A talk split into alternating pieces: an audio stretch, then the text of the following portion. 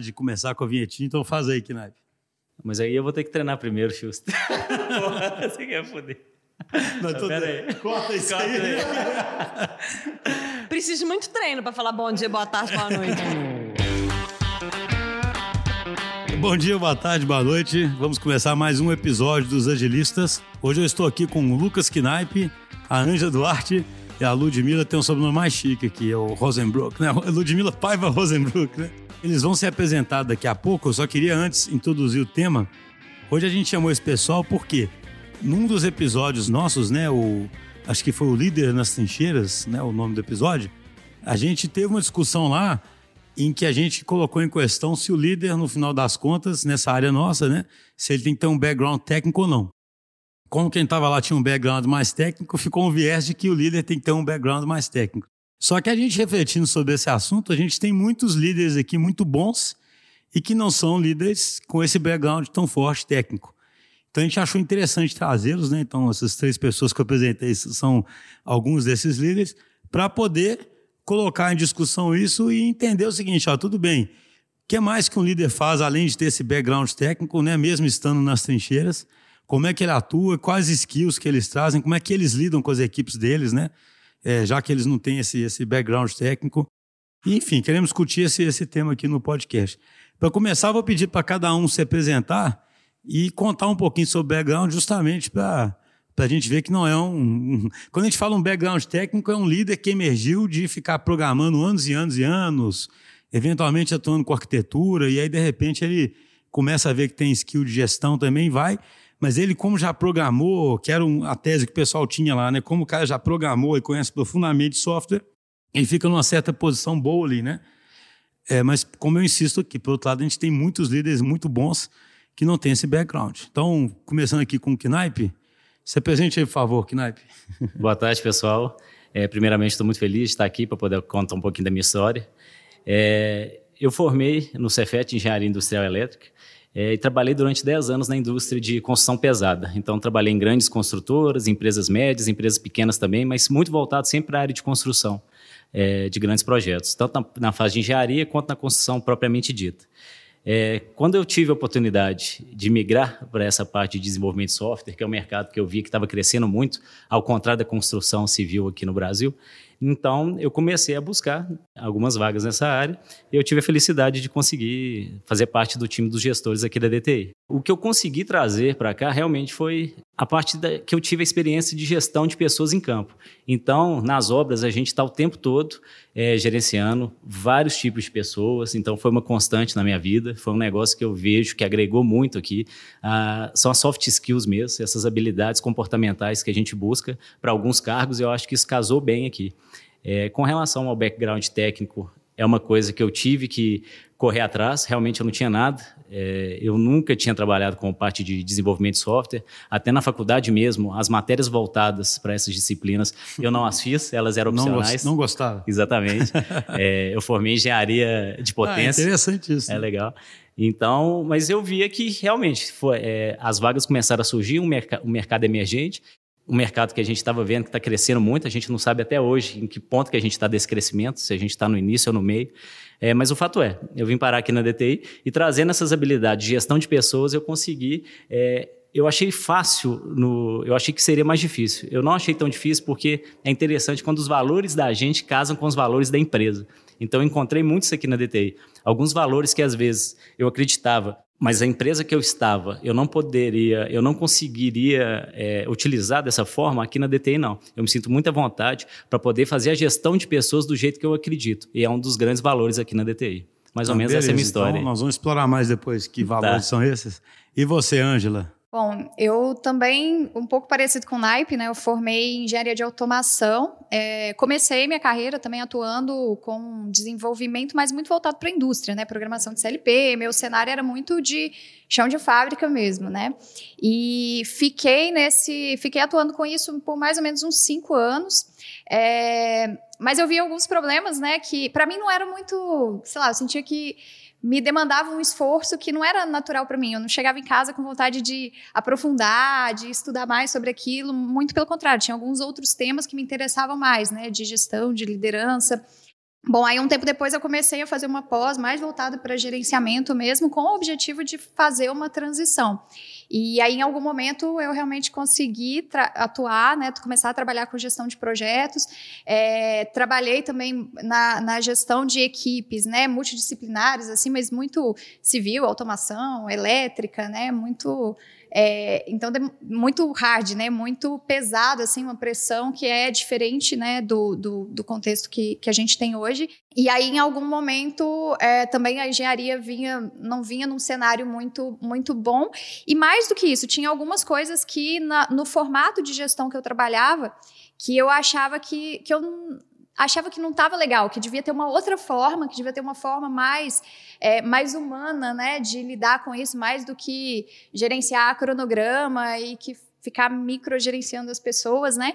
Então, num meetup de Management 3.0, é, que eu fui, não lembro exatamente quando, mas foi num meetup de Management 3.0 que eu é, que me abriu os olhos né, para a TI, para a forma de trabalhar. Mas na época ainda eu fiquei um pouco descrente, né? Eu falei, será que tem algum lugar que funciona realmente desse jeito? E aí então que eu comecei a procurar, em um momento eu descobri a DTI. Na verdade, a DTI foi meio que era o lugar que eu queria estar, né? Então vim para cá, estou trabalhando já quase dois anos aqui e que como o Naipe falou também, né? Eu sinto que é, os valores que eu tenho e a forma como eu acredito que deve ser feita a gestão, elas se refletem aqui na empresa, né? Aqui a gente é, tem isso muito forte como cultura e isso me, me traz uma felicidade muito grande de estar aqui, de poder trabalhar com coisas que eu acredito, da forma que eu acredito, e que eu acho que faz diferença para as pessoas, né? Que tira o melhor das pessoas. É bacana. E você, Lud? A Lud é conhecida do podcast. Olá de novo, pessoal. Bom, a minha história é um pouquinho diferente da dos meninos, né? Eu fiz ciência da computação. Logo no início do curso, no primeiro, no segundo ano, eu já comecei a sacar que programação, que essa área mais de, de fazer código não era muito minha praia. E aí eu tive uma crise existencial. Falei, nossa, o que, que eu vim fazer aqui na computação, né? Pensei em largar o curso. E aí, mais ou menos no meio do curso, eu procurei um professor em quem eu confiava muito lá na época e falei com ele, falei, olha, eu acho que eu vou largar o curso, porque eu não gosto de programar, eu não gosto da parte técnica, o que, que eu estou fazendo aqui na computação, né? Eu vou procurar outra coisa para mim. E aí ele me falou assim, espera mais seis meses, né? Na época eu estava terminando o, o ciclo básico que eles falam da faculdade, ele falou: espera mais seis meses, porque nos próximos seis meses vai começar a ter algumas matérias que vão te mostrar que a computação é mais do que isso né? Que a computação tem outros vieses que talvez você possa gostar. E aí, realmente aconteceu isso, né? Coincidentemente, eu tive engenharia de software logo depois. Então, aí eu descobri a engenharia de software, descobri que a engenharia de software ia muito além da, da parte de implementação e tal. E aí, faltando mais ou menos um ano para eu formar, decidi continuar no curso. E aí, faltando mais ou menos um ano para eu formar, eu tive a sorte de conhecer a TAM na época, né? E acabei virando estagiária na TAM e trabalhando com o Schuster e trabalhando com algumas pessoas que hoje trabalham aqui com a gente.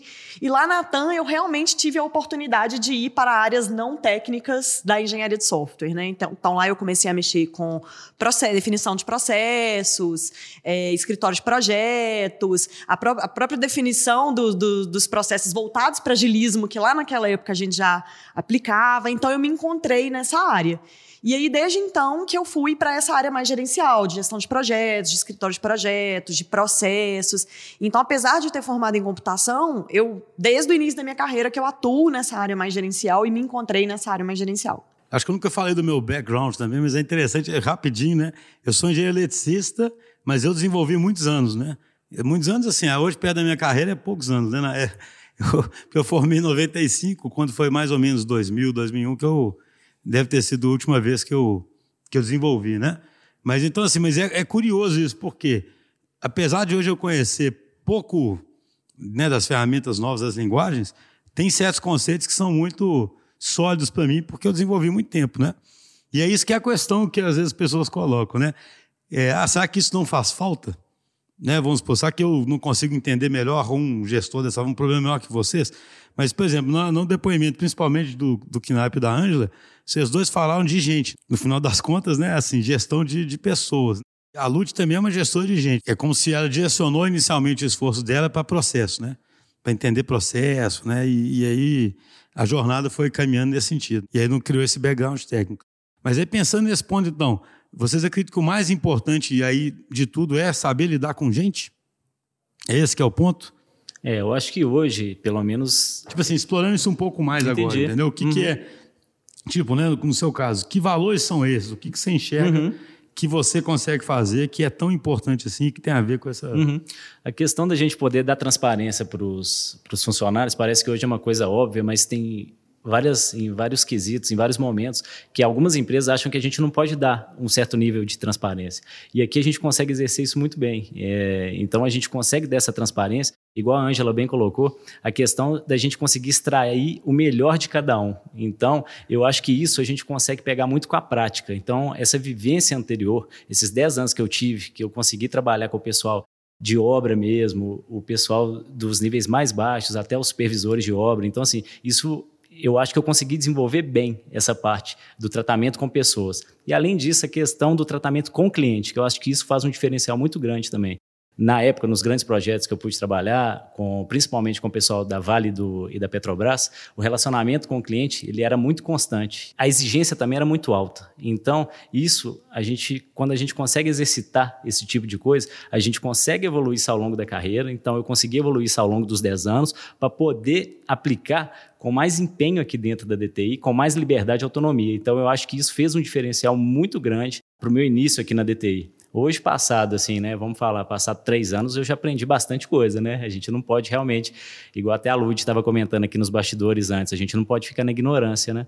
Então, a gente tem que a gente tem que ir aprimorando, a gente tem que ir conversando, a gente conversa muito com o pessoal. Mas realmente, essa parte comportamental, o, o, lidar com pessoas, eu acho que, no meu caso aqui, foi um diferencial e ainda é um diferencial grande aqui na DTI. E você, Anja, você falou de Management 3.0, né? Isso já diz muito sobre você, né? que já é uma teoria toda voltada para um tipo de gestão diferente, né? Uhum. Como é que você enxerga, assim, qual, qual que no fundo você acredita que é a sua grande contribuição, entende? Para uma equipe da qual você faz parte? Eu acredito que olhar para... Se a gente pegar a equipe, né? A gente vai ter ali perfis, né? O pessoal normalmente é multidisciplinar, mas eles vão estar muito mais voltados para a solução, muito mais voltados para pensar, às vezes, o que que, o que que vai atender melhor o problema daquele cliente. Então, acho que faz falta ter alguém que esteja realmente preocupado com o que está acontecendo, com como que as pessoas estão interagindo uma com as outras, né? Qual que é, a, é como que está sendo a, a, a, sinergia ali do trabalho, é, e além de fazer essa ponte com o cliente também. Então, dá essa tranquilidade para o time trabalhar, né? Então, o Management 3.0, ele fala muito disso, né? De não gerenciar as pessoas, né? De é, cuidar do ambiente para que as pessoas elas consigam ser mais produtivas, mais engajadas. Então, eu acho que, é, nesse sentido, eu acho que o papel da, da, liderança, e é como eu tento mais contribuir, é, é muito para facilitar, para ser muito mais um facilitador, né? Do, trabalhar como uma facilitadora, como uma servidora, para o pessoal conseguir trabalhar melhor e desenvolver e tirar, entregar o que que eles precisam entregar da melhor maneira, né? Assim, com mais tranquilidade, é, dando a oportunidade, né, de deles serem ouvidos, né? Eu já tive muitos cenários que isso é, é, é estranho pensar hoje nisso, né? É estranho é, porque parece tão óbvio, né, que a gestão é sobre pessoas, mas muitas vezes ainda eu já vivi muitos cenários em que não tinha espaço para as pessoas serem ouvidas, para a gente saber o que que estava, o que que estava realmente incomodando e como que as pessoas podiam, como que a vida delas podia ser melhor, né? Se a gente pensar que a gente passa oito horas, às vezes um pouco mais, assim, dentro do trabalho, faz muito sentido a gente estar tá bem na onde a gente está e a gente ter as condições, as melhores condições para conseguir desempenhar o nosso trabalho. Então, acho que dentro, é, é, dentro dessa proposta, né, a forma como eu tento melhor apoiar é nesse sentido. Eu acho que é, é, é muito da liderança é sobre isso, né, sobre apoiar as pessoas para ter um, uma uma melhor produtividade e se sentirem mais engajadas, mais felizes, mais motivadas, né? É, não, sabe o que eu acho curioso? Para mim tem dois, duas coisas importantes no que você fala aí, que é o seguinte, primeiro, uma coisa que a gente sempre fala muito aqui na DTI, né? Essa, essa crença na teoria Y, né? De que as pessoas se realizam aqui, que você tem que abrir, né? Criar uma, um ambiente frutífero para a pessoa se realizar e ser feliz mesmo, né? Então, vamos dizer, tem uma questão filo, quase filosófica ali de, da forma, né? Como a gente enxerga as pessoas e como é que que é que elas prosperem, né? Vamos dizer assim. Mas tem outra coisa que eu acho curioso também, que é o quê? Você até uma hora falou assim: a questão não é gerenciar pessoas, né? Como se ficasse controlando as pessoas, porque a premissa subjacente que tem muito projeto convencional é de que, como já foi tudo planejado, agora é uma mera questão de cada um fazer a sua parte, né? Que é a visão mecanicista, né? É. E, na verdade, essa preocupação em ficar o tempo todo vendo o que, que cada um faz de melhor, como é que melhora o time, etc., para certos gestores isso é quase que uma ineficiência, né? Porque tudo já está definido, entende? Eu acho que essa mudança de paradigma, que você falou assim, é incrível como é que tem empresa ainda que não dão espaço para ouvir a pessoa, porque na cabeça de muita gente não tem o que ouvir, né? Vai lá e faz, né? Assim, uhum. ouvir o quê? Né? Pegou um cronograma na parede, decompôs o negócio em subtarefas, né? Vai lá e faz, concorda? Sim, claro. O é... Schuster, tem uma coisa que eu acho interessante né, nesse aspecto dos gestores que não têm background técnico, que é a gente acaba tendo que se colocar numa posição de humildade de, de, ter que criar uma relação de confiança com as pessoas do nosso time, que são as pessoas que entendem daquilo. Então, criar uma boa relação de confiança e dar autonomia suficiente para que essas pessoas tomem as decisões. Às né? vezes a gente nem dá autonomia porque a gente é bonzinho, né? A gente tem que dar autonomia técnica porque a gente não tem nem como opinar. Então, às vezes, é um viés interessante, né? É uma responsabilidade, Sim, né? Porque é eu penso que os gestores que têm esse background mais fortalecido, uhum. é, não que isso aconteça, mas eles não. Eles podem ter uma tendência centralizadora. Exatamente. Né? Eles assim. podem querer tomar uma decisão que talvez não seja mais adequada, porque eles se põem numa posição de quem entende. Uhum. No nosso caso, a gente tem essa responsabilidade de delegar essas decisões e confiar nas pessoas com que a gente está trabalhando, né? Às vezes isso não é nem intencional, né? Como eu trabalhei um tempo também gerenciando num, num cenário que era da, dentro da minha formação, você acaba interferindo ali, né? Acaba interferindo, querendo colocar mais a opinião, começa a interferir na solução. E isso acho que tira um pouco também da possibilidade do time desenvolver. Então, eles ficam um pouco que esperando uma orientação, o que, que tem que ser feito, né? E, na verdade, eu acho que isso é desnecessário. As pessoas têm, eles têm competência ali para desenvolver e para fazer aquilo dali da melhor forma, sem precisar, às vezes, alguém ficar falando, ah, não, vai por aqui ou por aqui, né? Então, tira um pouco isso que... Então, é só um negócio que eu acho sempre importante para não dar confusão para quem está ouvindo a gente, que é assim, o mercado já é muito acostumado a ter um gestor totalmente não técnico e até uma equipe totalmente técnica, sabe? Concorda assim? Tanto que existe o papel do arquiteto. Tem gente que não pode nem, talvez tenha mais dificuldade para entender o, o que a gente disse no outro podcast. Né? A gente fala que o gestor talvez fosse técnico também, porque o mercado é acostumado né, a, a separar bem os papéis. Mas o que, eu, o que eu acho interessante aqui é que aqui na DTI, e assim, só para quem está ouvindo entender a história, como a gente acredita demais no background técnico, a gente é uma empresa eminentemente técnica. A primeira coisa que existe é a entrega, né? Nós temos que entregar bem, entregar com qualidade e prezamos muito essa, essa parte técnica, né? Por isso que surge essa discussão, né? De se não devia todo mundo ter esse, esse, esse, é, esse background técnico. Mas o mercado está acostumado a fazer essa separação. Mas o que, que eu acho interessante?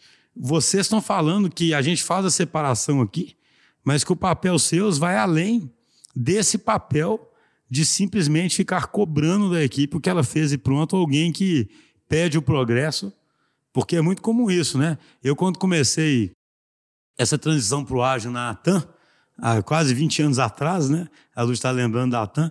Eu lembro isso até hoje. Tinha, eu lembro que eu assumi uma, a área lá, né? E aí tinha um projeto lá que tinha. É um projeto grande, Cara, tinha um gerente que ele passava de mesa em mesa perguntando o progresso, anotava no project e lançava. Aí eu falei assim, cara, não tem condição um negócio desse, né? Aí assim, tirei o gerente, né? Assim, a gente não precisa disso, né? Assim, um cara que passa todo dia, ele passava, ele não fazia nada com aquilo, não perguntava, não sabatinava, não. Sabe, ele simplesmente perguntava e atualizava o project e reportava para alguém se atrasar ou não ia. O que, que vocês podem contar para tangibilizar por exemplo, a Ângela comentou, né? Ah, no dia a dia eu preocupo como é que está a relação entre a equipe, né? Como é que tá.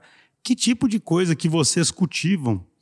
Porque eu acho que esse tema de não ter o background técnico, ele vira muito esse tema do tipo assim, também não ser um burocrata que simplesmente fica acompanhando a equipe a uma distância sem saber nem o que acontece direito. Ou seja, ainda que vocês não saibam tão bem como vocês colocaram, ou em detalhes tecnicamente a, a, as consequências, vocês não ficam longe dos times. Concorda? Com certeza. Sim, eu acho que a gente está muito integrado. Eu acho que o, que o que vem muito ao encontro disso é dentro da ótica agilista, que a gente respira isso aqui dentro da, da DTI, é muito interessante que a questão do interagir, sentir, responder, que a gente está o tempo todo, isso você não precisa de background técnico. Então, isso realmente é uma característica que vem da pessoa, uma característica que alguém quer desenvolver ou é uma característica que você desenvolveu ao longo da sua carreira. Quando você chega num ambiente propício a isso, que é muito legal. É, no meu caso, por exemplo, eu fazia isso, mas sem o um nome, sem, sem esse nível de organização. Então, foi muito legal ver poder desenvolver isso aqui dentro e ainda ver que isso é um valor dentro de uma metodologia que a gente acredita muito, dentro da ótica do, do agilismo. Então, isso para mim eu acho que facilitou muito. É, teve até um enzimas que vocês comentaram, na verdade você comentou, né, Chus? Que as pessoas, elas não estão querendo feedback o tempo todo, as pessoas estão querendo atenção. Isso é uma outra coisa também que eu já carrego na minha vida, que talvez isso venha até do relacionamento que a gente tem com os nossos pais, nossos amigos na infância. Então, assim, eu sempre busco dar essa atenção para as pessoas. Eu consigo sentir se a pessoa está num dia ruim, num dia bom. Então, isso eu acho que é uma coisa também que a gente consegue fazer sem ter o viés técnico. Então, assim, é muito mais do que trabalhar tecnicamente com o time. Então, esse tipo de coisa, de estar tá vivenciando, de estar tá perto do time aqui, a gente senta junto, né? Não tem uma salinha separada por gestores. A gente cada dia senta num lugar, vê o time que está precisando mais da gente no momento. Então, eu acho que isso é muito legal. Isso eu acho que é um papel que nós que não temos, que nós que não temos um background tão técnico, a gente consegue exercer com muita força e faz parte da metodologia, né? Isso é legal. A questão é muito uma mudança de foco também, né? A gente passa, e até alinhado com a proposta do agilismo, né? É, trabalhar muito mais as interações do que os processos e ferramentas, né? Então, eu sinto que essa foi uma grande mudança em relação a outras experiências que eu tive, porque é, a gente tira um pouco a energia de gerar um excesso de documentação e de ferramentas e de é, e, e, às vezes de relatórios, enfim, um monte de coisa que às vezes não agrega tanto valor e passa a estar mais próximo das pessoas, vivenciar mais. Eu acho que hoje assim até é, é, eu sinto até mais próxima do que antes, né, do time, porque a gente está sempre sentado junto, a gente faz reuniões todos os dias, então assim, por mais que não tenha, a gente acaba absorvendo muito do, do até do do, da parte técnica também, a gente acaba absorvendo muito da realidade deles, dos problemas, até para ter condições de apoiar e de tentar ajudar a resolver, né? Então, é, o tempo todo a gente está junto do pessoal, não existe essa distância, muito pelo contrário, né? A gente está muito mais próximo para entender quais que são os desafios. O pessoal da equipe busca muito em nós um aconselhamento mais do que qualquer outra coisa, né? Eles, eles veem a nossa figura ali como alguém com quem eles podem contar e, e com quem eles podem se aconselhar, né? Ah, como que eu devo conversar tal coisa com o cliente? Então, se fosse um viés tradicional, talvez nós conversaríamos com o cliente, né? Aqui eu vejo que eles vêm pedir nosso aconselhamento, mas a gente aconselha eles a conversarem com o cliente e quais as melhores ferramentas que eles podem usar. Isso eu acho que é uma grande diferença do que seria num outro modelo mais tradicional, né? A gente incentiva eles a ter o contato com o cliente, a gente incentiva eles a crescerem, inclusive nos skills, nos skills gerenciais também, né? E, e, com o nosso papel como um aconselhador, um mentor, alguma coisa nesse, nesse sentido, né? Que eu acho bonito disso e que acho talvez difícil de não é, não é difícil de compreender como se fosse. É difícil de absorver pela cultura de eficiência que existe no mercado, que eu acho é o quê? É, é meio invisível essas coisas. Por exemplo, quando o Knipe se preocupa em dar atenção para alguém, e essa atenção pode fazer a diferença para o cara, né? E faz, né? Faz. Isso certeza. é muito invisível, entendeu? Aos olhos da organização tradicional. E parece até que não devia ser feito. Entende? Uhum. Pode ser considerado desperdício, né? Porque, assim, eu lembro que lá no Desdatão falava isso muito para alguns gerentes, que assim, não fique no conforto de seguir processo, fazer relatório de status, se definir como isso. Mas às vezes a pessoa faz isso porque isso é visível e é o que ele consegue fazer e se sentir produtivo. Você chegar no final da semana e às vezes pensar que você ficou a semana inteira conversando com várias pessoas, muitas pessoas você mais escutou e pronto para elas terem a chance de falar com alguém, outras você conseguiu aconselhar, mas aquilo foi ótimo. É difícil, né? É difícil. Concorda? Porque você fala assim, você pode de vez em quando ter umas crises existenciais, né? mas e, mas nossa, eu fiquei o dia inteiro conversando com a minha equipe hoje, ouvi o fulano, uhum. mas se você parte da premissa que é gente, né? Não, Isso... e, é, e, é, desconfortável, né? Você ter que ficar é, conversando com as pessoas e às vezes escutar uma pessoa que tem uma história difícil, que quer falar ali com você, não é uma posição confortável. A gente se sente muitas vezes né, numa responsabilidade, e numa angústia, porque lidar com gente não é confortável. Então é muito mais confortável ficar fazendo relatório de status do que ficar conversando com as pessoas. É um fato, né? Principalmente essa área nossa que o pessoal fala, né, de exatas, né, o pessoal mais técnico, conversar com pessoas não é exatamente o que o que nos, nos deixa numa posição de mais conforto, né? Então realmente é, é, é fora da zona de conforto Não, o tempo e, e olha todo. que interessante, hein? Aí você me trouxe um insight, assim, primeiro é o seguinte, né? Aí você vê, o cara que é muito forte tecnicamente, normalmente tende a ter pouquíssima paciência para isso. Por isso que é tão raro, né? O cara ser tão forte tecnicamente, tão... que ele tende a ver mais tudo como um problema de fazer o software. E não um problema de fazer pessoas se organizarem para fazer um software, né? Ele pula esse pequeno, essa pequena etapa, né? É uma provocação com quem é muito técnico, né? Igual a gente no outro podcast provocou quem quem não é técnico, né? É, Fez o contrário. Mas aí que eu acho curioso também é o seguinte: mesmo dentro dos gerentes, tem uns gerentes que são muito técnicos no sentido de querer só praticar a técnica da gestão e não ter o soft skill de lidar com gente, entendeu? Exatamente. E o Knaip falou uma coisa super importante, que é lidar com o cliente, né? A gente está falando muito dos colaboradores e tal, mas para também não é nada confortável é, ter que explicar para o cliente uma, uma, uma falha numa entrega, ter que negociar com o cliente alguma coisa que a gente sabe que vai ferir as expectativas dele.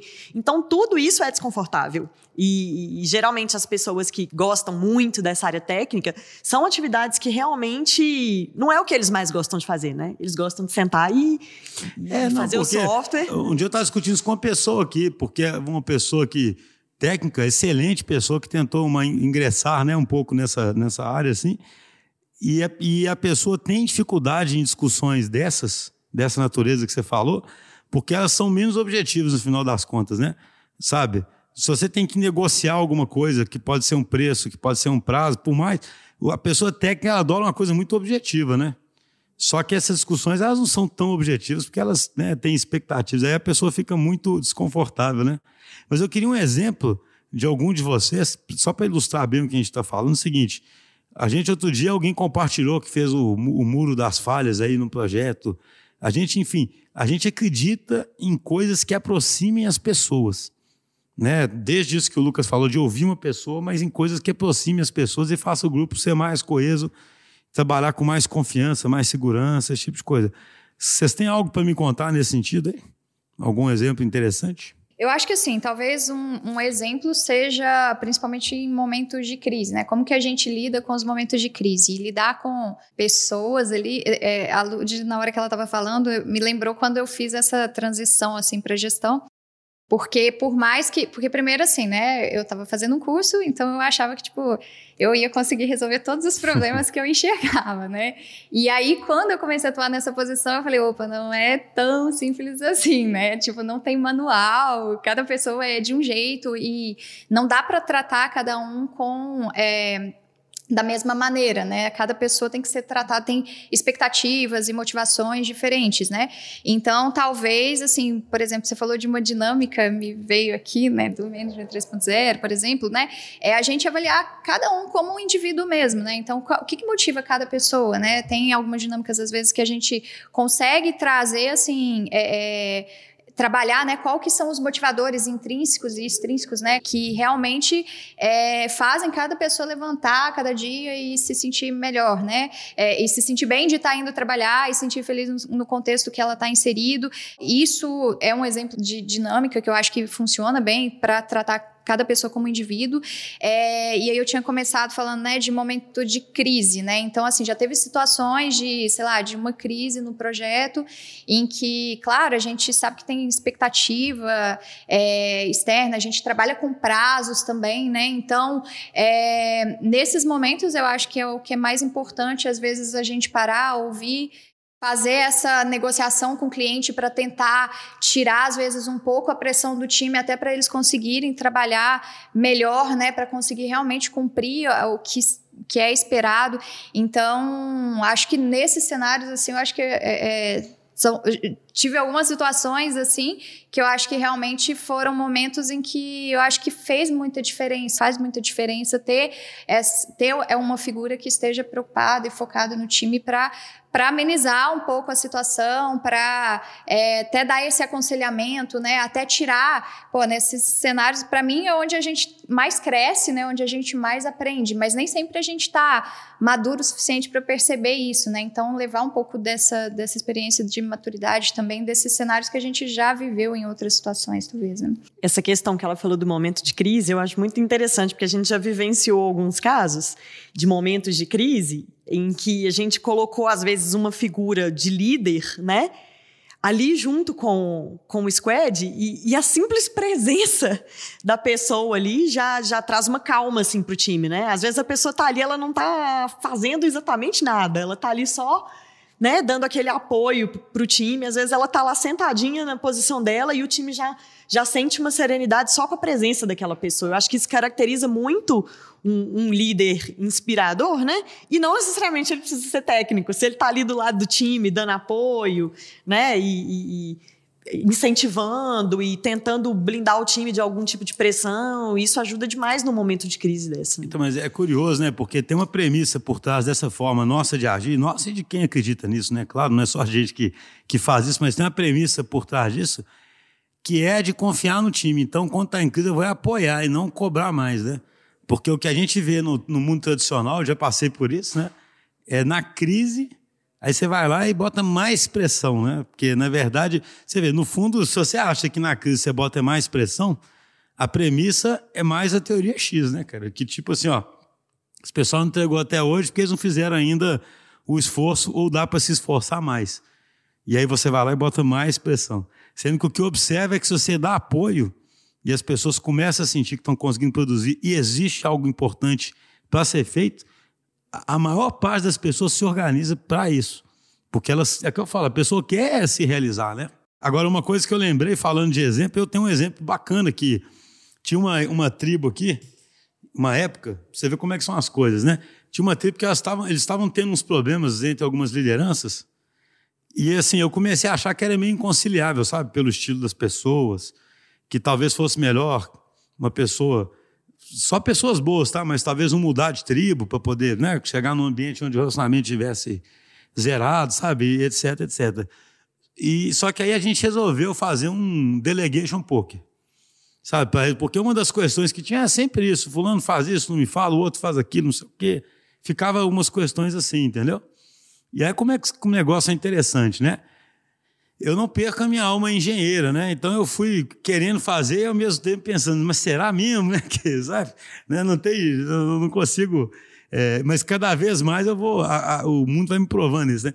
Cara, a gente fez o, o Delegation Poker e eu fiquei num papel de. Eu sabia tudo que cada um pensava um do outro, assim. Eu fiquei num papel de ficar instigando, não no sentido negativo, né? Mas fazendo as pessoas serem transparentes ali. E aí você vê como que as pessoas começam a rotular as outras e tirar conclusões erradas, e quando elas entendem as motivações da outra, elas podem passar a enxergar diferente, entendeu? E essa tribo depois, assim, esse negócio foi um momento, para mim, para a tribo foi um marco, para mim foi um marco. Eu já não estava acreditando muito, não, sabe, que tinha jeito. Cara, e foi uma dinâmica de duas horas, entendeu? Que mudou mesmo, sabe? É muito legal. Vocês estavam, a gente estava comentando muito de crise aqui. É, eu vi um amadurecimento grande em alguns times aqui que até antes de virar crise, o próprio time chegar para a gente, conversar entre eles, entre as lideranças da própria tribo, é, me envolverem nisso e falar: estamos prestes a ter uma crise. Olha que grau de amadurecimento que esse ambiente propicia, né? Não tivemos a crise, mas ela iria estourar mesmo. Se o time não tivesse maturidade de chegar, reunir as lideranças e falar: a gente está caminhando para um problema que a gente está só empurrando com a barriga, vamos dizer assim. A gente conseguiu reagir a tempo, foi exposto o problema dentro da empresa, procuramos as pessoas especialistas no assunto, conseguimos trazer o projeto de volta para a rota normal, não houve nenhum impacto para o cliente, nenhum prejuízo. Então, isso é um nível de maturidade muito legal, né? Quando você consegue dar realmente essa segurança psicológica para o pessoal, para o pessoal colocar o erro na mesa, pedir ajuda, eu acho que isso também é uma coisa muito importante que a gente tem conseguido trabalhar bem aqui dentro dos é times. isso aí que permite que um time evolua, né? É, é muito bacana. É, você falou de segurança psicológica, né? Eu acho que isso é um ponto muito importante, né? Faz muita diferença é, quando a gente trabalha nesse modelo de liderança, né? Que é, é realmente permitir. Hoje mesmo a gente fez uma retro da tribo, né? E é legal, assim, é, a liberdade que as pessoas têm de, de se expor e. Tem hora de que até falar- assusta, né, Ângela? Tem- Acontece. Mas de falar e de expor e de falar o que, que tá sentindo, o que, que tá incomodando. E o principal, né? Tá todo mundo é, é, orientado para tentar resolver aquilo dali, né? Para tentar melhorar, né? Então. E eu acho que complementando, é, nós como líderes, a gente tem. É, a gente se sente seguro psicologicamente também para se colocar numa situação vulnerável, né? De de repente chegar para a tribo e falar assim, gente, eu estou passando por uma dificuldade aqui, eu preciso da ajuda de vocês. Então é muito bidirecional, porque a gente está muito acostumado do time levar os problemas para o líder e, O e o líder líder é o o- cara que tem que resolver, ele não pode ter problema, né?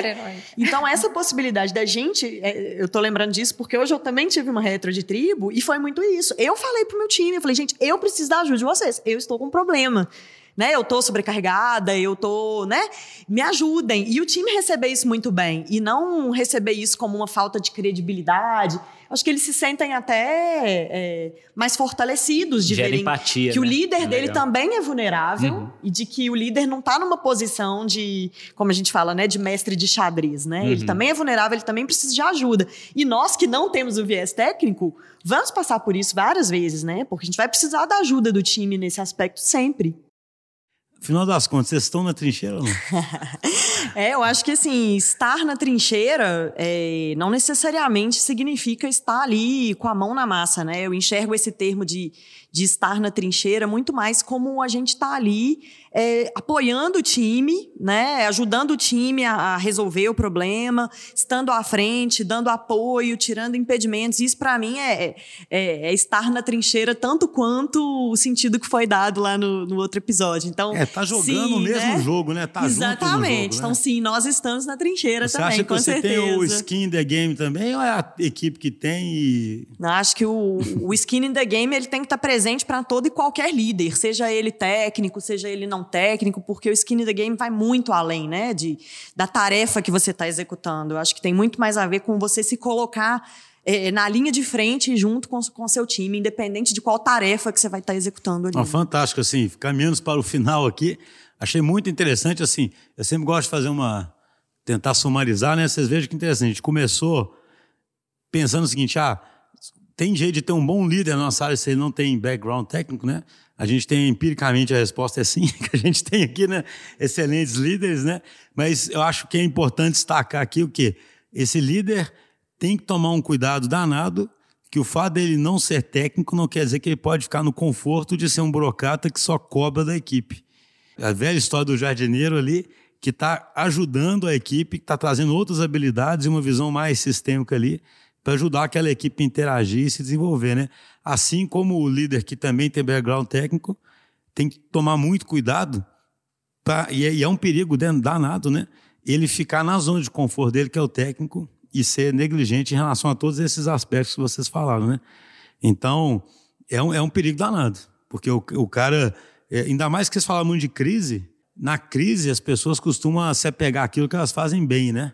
Então é muito, é muito fácil de um cara que tem um background técnico na crise querer resolver o troço, quase que programar ali, né? Sentar e falar, gente, sai, sai da frente aí que eu vou resolver aí, já que vocês não conseguem. E não fazer a equipe resolver. né? A grande lição é essa, sabe? Seja com background técnico, seja sem background técnico, o olhar do líder é para ser alguém que faz o time ficar muito bom, né? Porque é o que a gente fala muito no nosso manifesto, né? Não existe heroísmo individual, o que existe são times, né? E aí, no final das contas, é o olhar sempre pro time. E aí que é engraçado, de ser humano, não existe o time, existe as pessoas que estão fazendo o time. Então você tem que fazer elas interagirem bem, né? Pra poder ser um grande time, né? É isso aí, pessoal. Muito obrigado. Obrigada, pessoal. Obrigada, tchau, tchau. Até o próximo episódio.